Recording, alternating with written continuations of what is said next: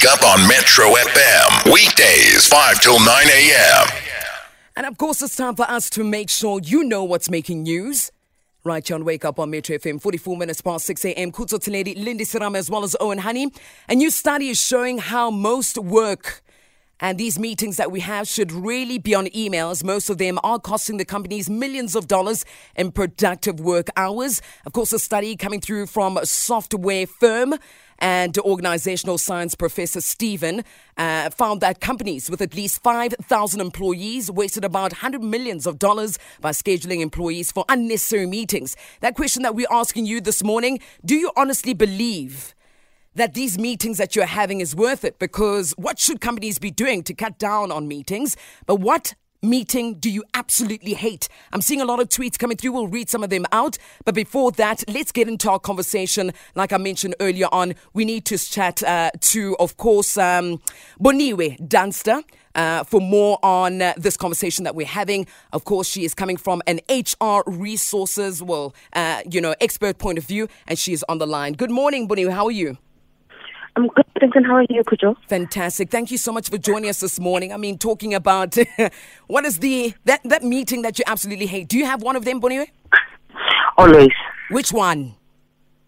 The ones that the whole team is there, everybody brings their line manager to show their line manager that they are working on some project, and the meeting ends up being unproductive, and we go back next week, it's the same thing, the same audience, and no traction on the work. 100%. Boniwe, on a serious note, what should companies be doing to cut down on these meetings? Because we're getting a lot of tweets mentioning how, yes, we should cut down on these meetings, useless sometimes. Let it be sent via email. What should companies be doing?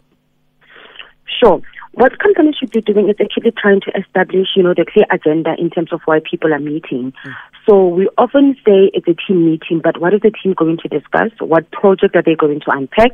And what is the input that each and every individual is bringing into that meeting? So that is very important, because that could actually save 50% of your workforce from attending meetings that are unnecessary, right? So don't invite everybody for the sake of inviting them. Invite them into a meeting because they've got a clear purpose and role to play in that meeting.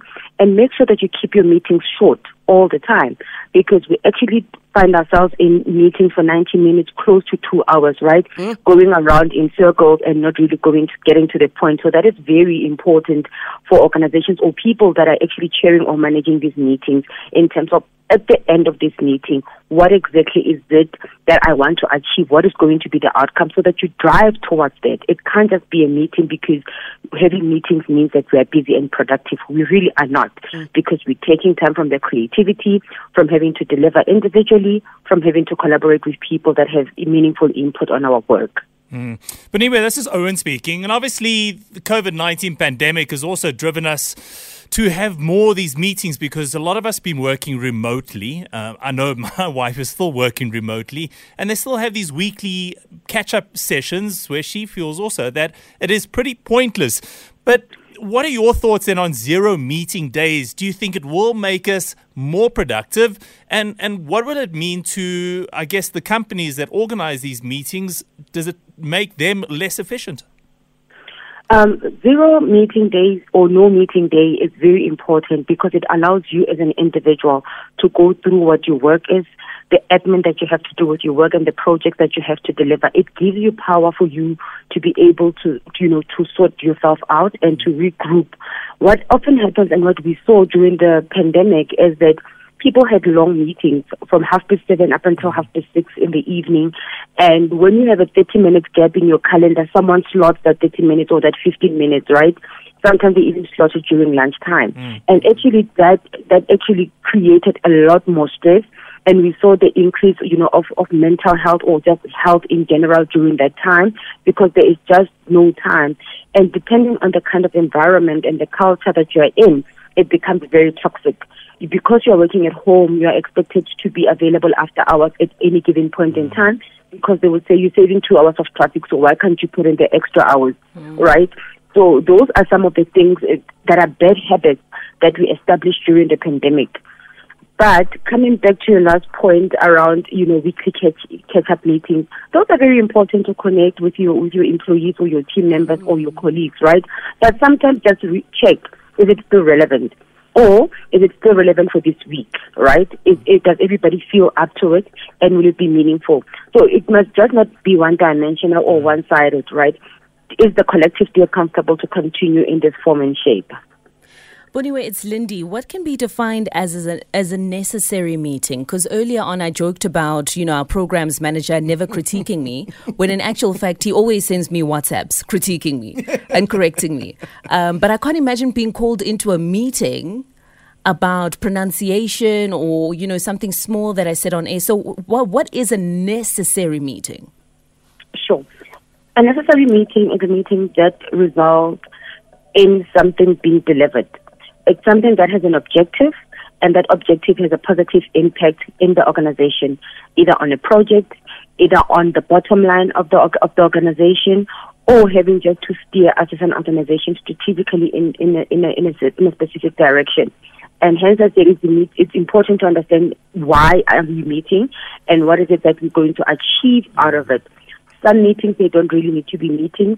They can be a quick phone call between the two people, but we choose to actually call a meeting with five people to tell you that your pronunciation was not good this morning. So what really happens is that some of them, they are quick, right? And the other thing about meetings is that there's so many meetings to an extent that there are certain meetings that don't even make it into the schedule or in the calendar. They grab you somewhere for 5 minutes coffee, and it's up in 45 minutes, and that is not shown.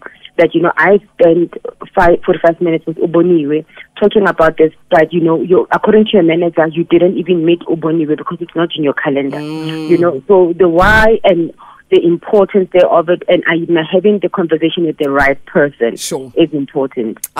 Speaking to human resources expert Boniwe Dunster, thank you so much. Truly appreciate your contribution every single time you come onto the show. It is always fascinating to have these conversations and laugh about it, because this is our realities. Lindy's question there is going to get us into trouble. Yeah. And we have our Snoop session next week, Tuesday.